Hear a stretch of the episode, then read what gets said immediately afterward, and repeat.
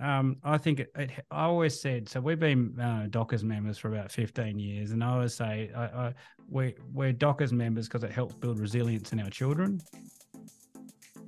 G'day, and welcome to this week's segment of Farm Yarns, where we dive behind the audio to find out who inspires our guests, what motivates them, what they would like to debunk, and also what resources they lean on to get the most out of their agri business. So let's get down to it. Farm Yarns. David, you're on Farms Advice podcast. Now you join us for what could be a dangerous, but hopefully not so much a farm yarn. So thanks for coming on for a farm yarn. No, thanks, Jack. Don't know what to expect, mate. Um, it's quite open. Um, people have been vulnerable on here, but just to get to know you, who's behind the audio, who's behind AgriMaster and what makes you tick, what motivates you. Um, but first of all, how are you? How you been going lately? Yeah, I've been going well, mate. So it's um, it's it's. I was saying it's uh, having been a farmer for ten years and doing this for twenty years. I was just saying, you know, it's completely different worlds, you know, and so they both have their own different challenges. Keeping you on your toes, no doubt. Yeah, definitely, well and truly. And as it keeps you on your toes, what's your morning routine? How do you kick the day off? Oh, my morning routine. Uh, like I was telling you before, I'm a big consumer of podcasts, professional. So my routine is I get up about um, just before six every day, and I tend to um, go down and I do two things. I um, do a Stoic reflection and journal. So I read a, a, passage of Stoicism from one of the Stoics, and then I journal on that on a question every morning and then I um, have a, a bullet journal where I plan my whole day out. I write out what I'm doing for the day, my three key, what I call most most important tasks or MITs, um, and um, and the key things I have to, and my habits I have, my eating habits, exercise habits, etc. And I do that every day, and so that's and then um, really then it's just getting ready and getting all the. Mon- I've got three boys, um, Nat and I, and so getting them. Well, only one's at home now well, they're sort of all at home on and off. I think we, I was going to say they always are as if I've got kids, but I don't. Um, I think we always are. We're tending in to drop in, drop out of that. But I want to know if you don't fi- finish something on your list, what do you do? Do you just roll it to the next day, or how does that work? Yeah, so I, I follow um, really about 15 years ago. I read this great book called GDT or Getting Things Done. Um, I can't remember who wrote it, but to me, it was revolutionary. It was the idea that a lot of people get stressed about to do lists because they think they have to complete everything on their to do list and they have to prioritize it, right? And the reality is, our days, the priority of what's important today is going to be completely different tomorrow. So the idea is, I run it a bit like we do with our software. We're in software, we run user stories, um, and we have a backlog. And every every every sprint, you just prioritize what you're going to on the backlog. I run my to do list like this. I have a massive to do list, and each day I choose new things to go. The most important three things. I only pick something. I only pick three, and if I do those three, I'll pick another one. Now it goes back to scratch every day. So even if I miss that thing today, unless if it's it gets back into the list. So there might be five other things that are more important that the next day. So it might not be on the list tomorrow. So um, if something has a definite time if it has actual time it has to be done well you know i'll actually put that in my calendar as something that has to i i in other words if it's so important that it has to be done today i block the time out to do it. So um, otherwise it just goes on to the mit list. Great stuff. Well everyone puts it a little bit differently. I always wonder like when you do stuff individually like oh everyone does it this way but maybe if you step back a bit it's like maybe i've been doing it the wrong way the whole time it's, it's the same with emails. I, I can't remember who I picked the tip off with, but these context, you would have heard of things like empty inbox. Um, and I call it the, yeah, the three Ds. You either, um, um, what's it, do it, defer it, or or delegate it. Yep. Um, so, and I love that too because a, full inbox stresses the hell out of me. So, um, and even that little routine, um, you know, really helps. Yeah, so there's little things that I hope that people can pull from these farm yarns um, to help them because we don't know until we know in the end. But David, you're off a farm. Tell us in 60 seconds, what's your favorite memory being on a farm? Oh, for me, I used to love walking with my dogs behind sheep. So we used to run about um, you know, 20,000 merinos. And we used to run them in mobs of two to 4,000. And so what I used to love being is drop me at the back of the farm, two dogs, 4,000 merinos. And I used to love walking them into the sheds um, As- just with my dogs. As a kid, Even as an adult, like Yeah. even, yeah. So even when I was in my 20s, I used to play polocrosse. So I used to walk behind the sheep with my polocrosse racket and, and my two dogs and um, love that. Um, I don't miss crutching wet sheep in the rain, um, but I do I, I do miss walking behind sheep for for four hours uh, with my dogs. So I, I absolutely love that. And the other thing is um, early mornings, even when I cold, even when I have cold motorbike hands, is spider webs in ring lock. There's just nothing like dew on spider webs in ring lock early in the morning. It's just um, and there's the smell of it, you know, even, to, even I don't get back very often, but when I do, there's just a smell that just, I don't know, I just love. talking about smells, like when I push the ewes, it's just all sort of normal and everything. We got white Dorper stud, so um, and then you push the Rams, and you can just smell their testosterone Yeah. exuding out. I even, lo- I'm even weird. I love the smell of wet sheep around the shed. yeah. or your wet Akubra, or like your wet felt hats. yeah. I think that smells nice. Oh, Yeah. kick it into the next one. Who's been the most influential for you in your life? Uh, I'm going to be really nerdy here. Look, my father, um, my father's a quiet man, incredibly accomplished. And, you know, he's a farmer, he's a software developer, he's been amateur photographer. He doesn't say much. Um, he just does. And and I've always really admired that because I'm a big talker. I mean, listen to me, you know, and and so I um I really admire his quiet wisdom. And I and so what I do is I look that for that in other people. So they're the people, even though maybe I'm not that person, I really admire that that that humble wisdom in people. Um, um, and so he's definitely a, a, big role model for me. Um, but I I seek out um, I really do seek out wisdom from others, and it doesn't matter what they do. I, I love the idea, and if I if I had any one, if I had one big wish for agriculture that people like yourself and myself and others expose the the farm world to worlds outside agriculture, business, people, leaders, speakers, and I love that that mixture of ideas. Um, like I just read a book to um, finished a book last week from a hedge fund manager in New York. And I was going, oh my God. And I always thought, I always had this particular view of hedge fund managers in my head. And this book is just amazing. um, and I'm never going to be a hedge fund manager, but there's some wisdom in there that I just love. So I just seek that out in others. But my real role model in life is definitely my father. Great stuff. And I'm probably quite the same, reading out of my sort of comfort zone, but also an interest that you can sort of pull back um, into it. And you sort of subtly improve yourself, your days, because you sort of remember remember that in your conscience, but you don't actually, you're not quite aware of it at the time. Yeah, I think there's all these connections. I think one of the I remember back in the days there used to be a, an ag conference. I can't even remember what it's called. Um, I was in South Australia at the time, and the keynote speaker was a guy who was a CEO of an oil and gas company. Loved it, and and his job he didn't he'd never been on. I don't think he hadn't been exposed to farming much in his life, but he came to speak about as an oil and gas exec how would he look at farming. But I loved it. It created this this perspective that, and I think. Um, I used to be belong to this CEO group in in Perth, and it was called it's called TEC. There's, they're all over Australia, but what it was is every CEO in there had to be from a different industry, and I love that. So I'd be sitting at the table, and we'd sit together, we'd do, meet together for a day once a month, and and there would be you know someone from mining and someone from you know aged care, and, and it, that was just an amazing melting pot. I was the only software um, person there, and I was just saying, imagine every farmer met up with every month and with all the different business leaders in town, you know, the manufacturing people, the this and the, the and the amount of stuff they'd learn from each other. And the beauty of it is you don't know how each other's businesses work, and that makes the the magic happen. Absolutely. And off the back of that, what's a myth you'd like to debunk about your role in the industry? Is there any myths out there that get thrown around? I think software has a massive myth. We always joke about this with our software developers. A lot of people think it's magic.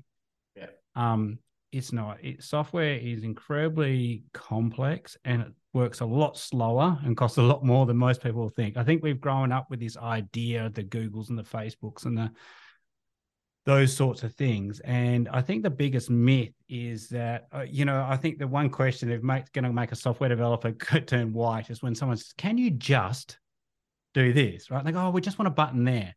And reality, that might be $300,000 worth of developer time, that one button. And I think, and I think, um, we, especially in the startup world and everything like that, is the complexity of of software. And I think you would have interviewed other maybe software people on the thing. It's it's a it's a very expensive, very risky, very um, complex world. And and I, and to be quite honest, as a farmer coming into software, even growing up with a farmer, a father who was a software developer, I underestimated the cost and complexity of software. And I think this is a big, it's a big myth that you know we all sit. Even me as a consumer of software, why can't they just do that? You know, not realizing that's probably taking their whole team of ten off something and putting it onto it for a year. And I think that's a certainly a big myth in. Um, and I think as consumers, maybe I don't know. It, it, might. I think it's just such a world that's so hard to understand because it seems like a lot of magic to a lot of people. It's just like the ticket system at um, the supermarket. You just grab a ticket and get it in line to improve it. Yeah, and and I think that's the other thing is that I think every every software product that you use, yep. there is they've got thousands of users going, I just want this and I just want that. And they've got a huge system like ours that records all those things.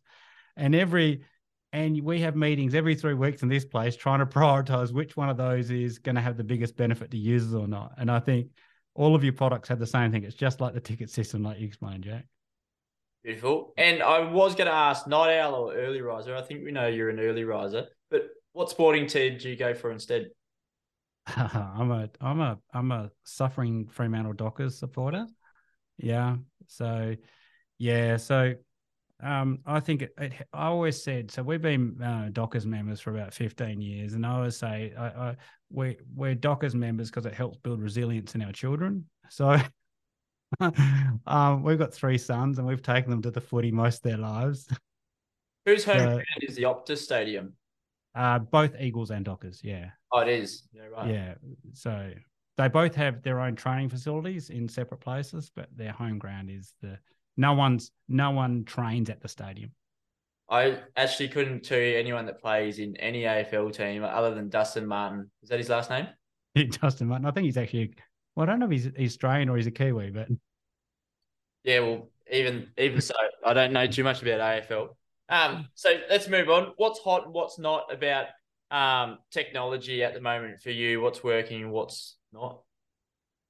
I think definitely in the world there's a there's a big um, I'd say in the tech world at the moment AI is obviously the hot topic. Um, I think um, um, certainly not for us yet, but it's certainly something we're keeping an eye on. But I think AI is just another extension of machine learning and um, data, and um, so I think it's definitely but I think at the end of the day, I've learned over the years not to get super too excited about this, but look at these things to go, okay, does this thing, as excited as the world is about it, solve any problem that's not being solved now already? So I think what happens is we tend to uh, get really overexcited about something in technology as if it's going to suddenly transform our lives. Not and but we don't sit there and go do we actually have a problem that we need solving? Um so i tend to look at these things whether so last year it was you know data and machines. Before that was iot and then drones and all that sort of stuff at the moment it's ai that'll that that will run its course it'll become so what these things become at the moment is eventually business as usual so for example now in software development there's ai tools already right but what they are is we they they use them to check coding for bugs and errors and things like that. So it's a lot like um, say you might use Grammarly to check spelling. Literally, you know. So I think that and I think um, AI is going to make a big difference, not in helping people write emails and letters and finish uni assignments, which I think is just rubbish, but it's going to make a massive difference in productivity. Um, so, for example, you know, one person might be able to do the work of two people with the help of AI, for example. And I think so. I, I've got no idea how it's going to play out. It's very, very, very early days. although it's getting a lot of press. But I think eventually it may be we're, we're suffering a, a labor shortage globally at the moment. So in every industry, especially in agriculture, um, but but in software, in retail, everywhere. So and the world population is now shrinking. So I think it's going to be a massive problem. So I think AI is going to be one of the small parts of the recipe that helps solve that problem. Absolutely. I've had a dabble in ChatGPT. I've actually written a couple of bios for, for guests on there, obviously reiterated a little bit on there, but it's exciting to see. And I edited a video for YouTube the other day. Um, just chucked it in one that gave me seven days free um, sort of trial. So it's interesting to have a play around and have a look into what works, what doesn't. Yeah, and I think we're in that experimental stage, isn't it? And I think that's a classic example for you, Jack. Is okay. So instead of um, you as an operator can say, okay, I can halve my editing or my post production time down by using this tool. And I think that's where AI is going to be. It's not going to essentially replace people. Um, uh, probably in the same way a washing machine replaced a whole lot of people hand washing. Yeah. You know, and I think and I think that's pretty exciting. And I think what it does, it just increases, you know, the the the you always hear the government talking about productivity being flat this is one of those productivity drivers. And I think in farming, it's going to, I think it's going to maybe when someone gets a handle on it, it might help. So, so, so farming data is one of those things that is at the moment pretty, there's a lot of it, but it's not being used very well. So AI might help leverage that a bit. Um, so people have got to trust it as well. So, um, you know, there's a whole lot of stuff going on. So we're definitely experimenting with it. A wait and see, or maybe experiment and see and see how it goes on. Yeah, and I think that that's probably much how I approach anything. Don't get too don't think it's going to be more. It's not, it's not as good as probably you think it is, but it's better than rubbish. So it's just play with it and experiment like you've been doing it. Probably the best. Sorry. And it might um you might be sitting around playing with it on a Friday night. The next question was: Are you going out on a Friday night for a few after work beers, or are you going to stay stay in? Oh, I'm in tonight, but I don't mind. Um, we have a really uh, sorry, yes, Friday. Yeah, no, we have a we have a really good group of friends um, uh, here, and so every now and then we'll just um, you know with the boys we'll just go that we have a local bar near us and we just go and have uh, beers at Unicorn or we this is the same group. We go we go four wheel driving and camping together a fair bit. And so often book out a restaurant. I was just talking to my son, who my middle son, who works as a chef in a restaurant, and I said, "We're that annoying group that go there at seven and we're still there at 12 when you all want to go home and we're just drinking cheese and wine. So we're lucky enough to have a really great group of supportive friends like that. And it's um yeah, it's, it's, i don't mind sitting around eating cheese and red wine for four hours. It's great. Doesn't sound bad at all. Um and what's something that flies under the radar within the media for yourself? What do you think we should be having a look at um, within your own experience? If i stuck to a um I'll, I'll stick to an agricultural term here in media. Okay, there's probably two things. First of all, the amount of fundamental structural change that's happening in the global economy at the moment. We tend to the the daily news cycle tends to be obsessed with I don't know whether China wants Taiwan or what's happening in Ukraine, you know. Um, but in the context of the fundamental massive shifts in the global economy, you know, people are starting to globalization is starting to break down. Um, now, that's probably not going to be a disadvantage for Australia, America, places like that, but it will be for other parts of the world. Um, so fundamentally, in the next 10 years, I'm sort of looking forward and going, so there's these bigger discussions like over the 10 years, let's think that things, the the era of cheap things, I think, is ending right? So we've been so used to having massive spending power of the money we have, you know, cheap tellies and cars. And I think uh, from what I've read and experiencing, I think that era has is coming to an end. So it's to me, I think what the media is not discussing is um, where how do we set ourselves up for this? What does our economy, what what's our lives look like if everything was double the prices is now? Yeah. You know, uh, how does that affect agriculture? How does that affect I know your home? How does that affect the car you drive or the school your kids go to? Or and I think that's sort of where the the world's sort of heading. Um, and I think there should be more of that discussion within rather than going hoping for the best, like you say, hope's not a strategy, just looking at okay, there's been fundamental changes happening. So as a business, as an individual, how how would my life look differently? Should I start thinking about that, preparing for that, talking to my kids about it? So I talk to our boys about it all the time. Okay, the world that you're going to have your adult life in is going to look very different to the one that I had my adult life in. Yeah. So so and it's going to look different. So be aware of that. Don't just put your head in the sand because it's going to affect you. Um and in agriculture, I would you know, it's just the whole thing. I think the world as itself is very detached from the reality of agriculture. You know, if you went to anyone in Australia and said, go onto the internet and Google pictures about farming, they're going to have a bunch of ducks and chickens, some guy in overalls with a red barn, which we don't have in Australia. Um, and it, you know, it, and I think, and they'll go, that's what farm looks like. And I go, yeah, Disney it does. Yeah. but I think that's still, and I think that's becoming not less so, it's becoming more so. So I think I don't know how to solve that from a media point of view, but it's certainly something that that um, you know, and, and I think it's about farmers. Farmers are large, complex, multi-million dollar industrial businesses almost. That's almost how you have to view them these days. But the but their brand themselves. Yeah. Sorry? They're CEO themselves now, farmers. Oh, and their CEOs are academic as the days go on.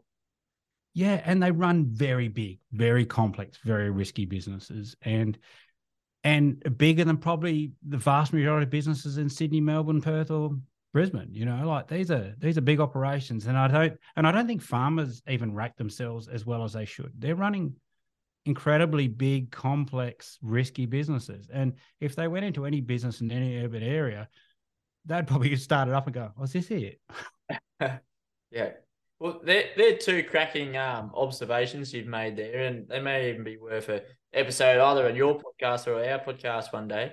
Um, but within agriculture, bringing it back to farming and the report that came out locally here, or, on the East Coast anyway, about farmers' mental health doing it pretty bad during the disasters, um, but mm. also mm. outside of disaster areas, farmers don't always have the best mental fitness what's something that you do to look after yourself um, that some others out there that may find the same sort of thing? You know what? I think it's um, escape your day to day reality. I think yep. I, for example, I live in a tech world, and I, I'm, I'm, you know, I'm still, I suppose, a hands-on farmer at heart, but I live in a software business, and I have, I have a hobby. Uh, so I do. Um, so my hobby is I learn to do things. I study Japanese, which is really obscure. Um, I do it not because I'm travel. I, I, I know Japanese people. I just it's really hard, and it's just something different. The other thing is that I do hand tool woodworking with no machines, and I do that deliberately because for me it is like eight hours of meditation. There's no noise. It's it requires a lot of skill. I have to concentrate.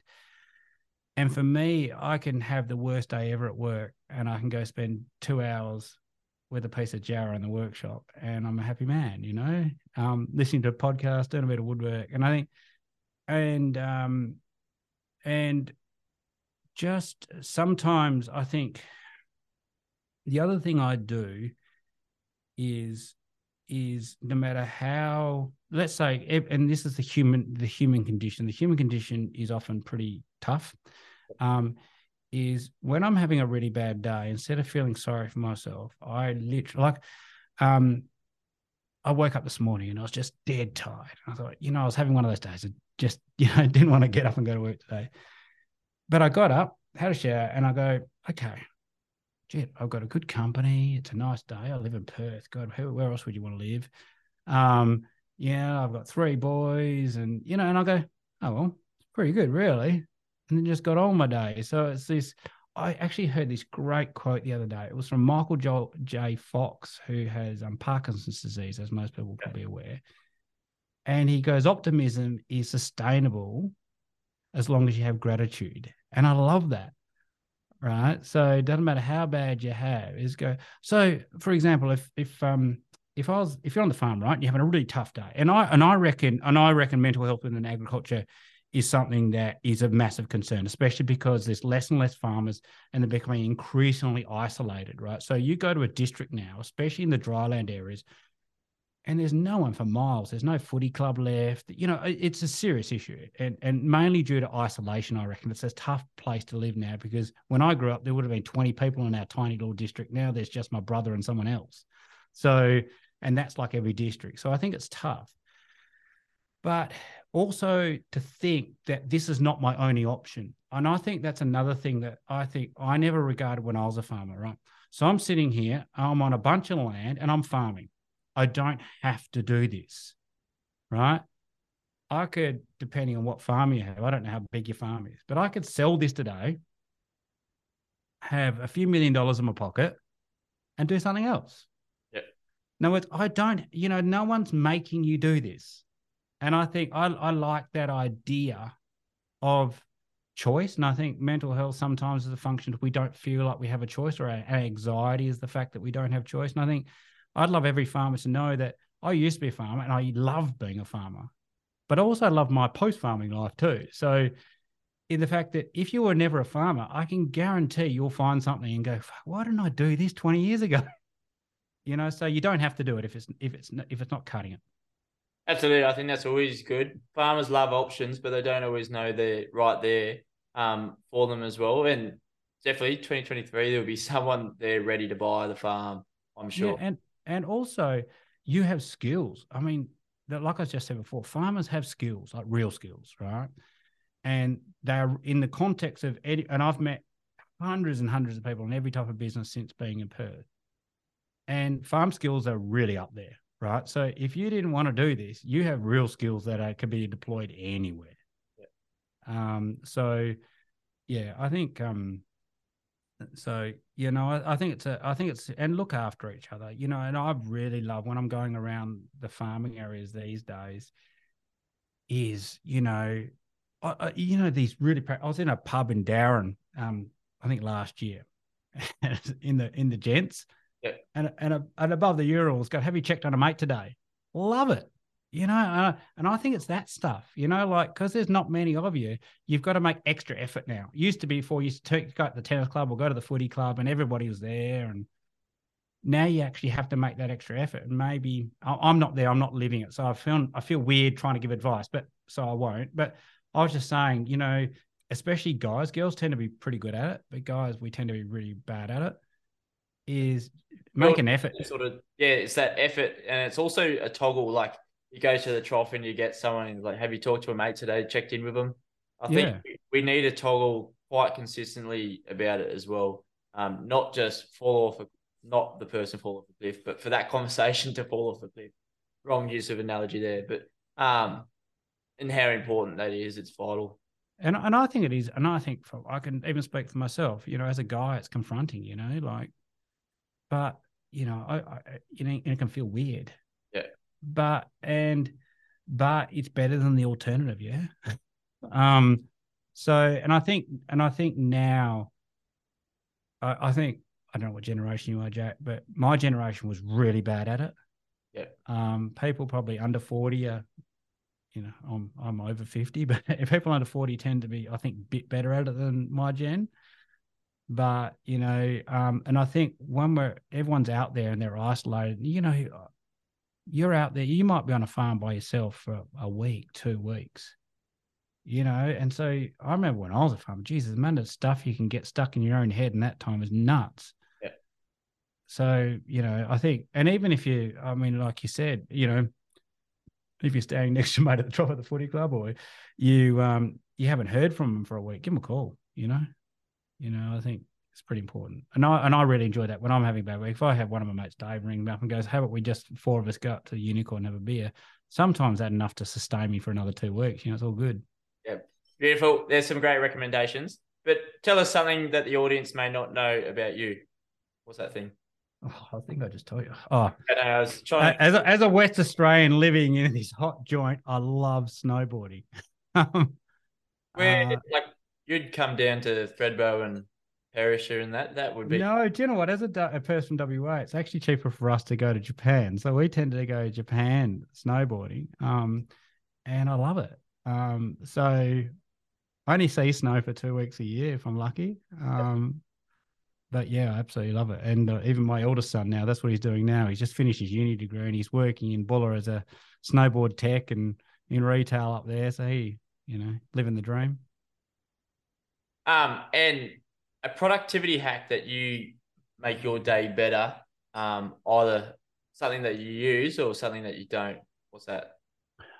Um, I think I've told you before. Uh, my um, my my bullet journal, um, and very and this is just the latest version of what I've been doing most of my life. The the the most important task system. My big productivity hack is two things: empty mailbox and only prioritizing two important, uh, three important things a day. If you and I can guarantee you won't get those three important things done.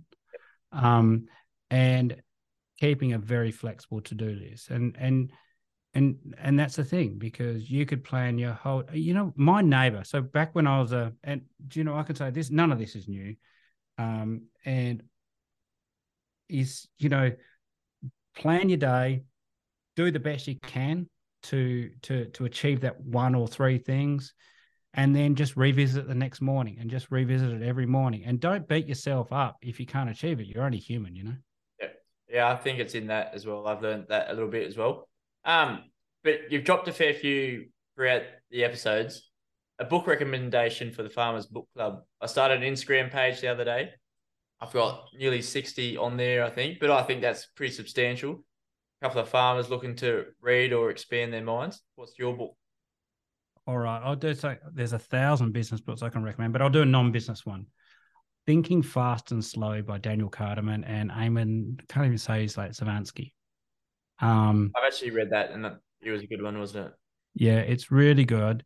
Um, and probably the last one, actually, I'm going to look up my phone, Jack. I've I've just finished. Um, there's one um, at the moment, which is there's I'd give you I actually give you a two actually on economics. One is um, um, why nations fail, and and that's a really good one about global what's happening in the in the in the planet at the moment and all the the geopolitical stuff that's happening. And I think that's super relevant for farmers, especially as it relates to commodities and and fertilizer, etc. Um, and probably one that's a peer to that is um, one by uh, what's his name, Ray Dalio. Um, oh, Principles for Dealing with the Changing World Order is another really nerdy economics book that you can almost look at my playlist. But my reading list is, is another really great one. We'll, we'll have to add them into the Farmers Book Club. You may even be able to be our 61st member. Um, but as the sun started to shine on my face, I think we've gotten on a little bit with this farm yarn. But I think you've beated the time that with Wendy Main. I think it's good for us to divulge how people do things themselves rather than your business agrimaster and how it works for farmers, but it's how you interact with the world and I don't know that sort of larger um, conversations I want to get out of these. Definitely. Thank you very much. I, I quite enjoyed it, Jack. Beautiful. I'll leave it there, David. Thank you very much. I reckon these farm yarns are peaking, and I'm really happy where they've gone, so that I and yourself listening on the other end can find out a little bit more about these people. What makes them drive? Why are they successful? Why is that paddock successful? Why wasn't the other one? Um, what makes them tick? I think it's pretty cool to find out that in agriculture, um, we just read the news mainly, and not about the people that work within it. And this is a dive behind the scenes. So, on that, if you have a farm yarn yourself or you want to nominate someone with a cracking farm yarn, a great story of growing up, their childhood, into where they've gotten to now, I'd love to hear that farm yarn. So, email me hello at farmsadvice.com.au. Keep on farming.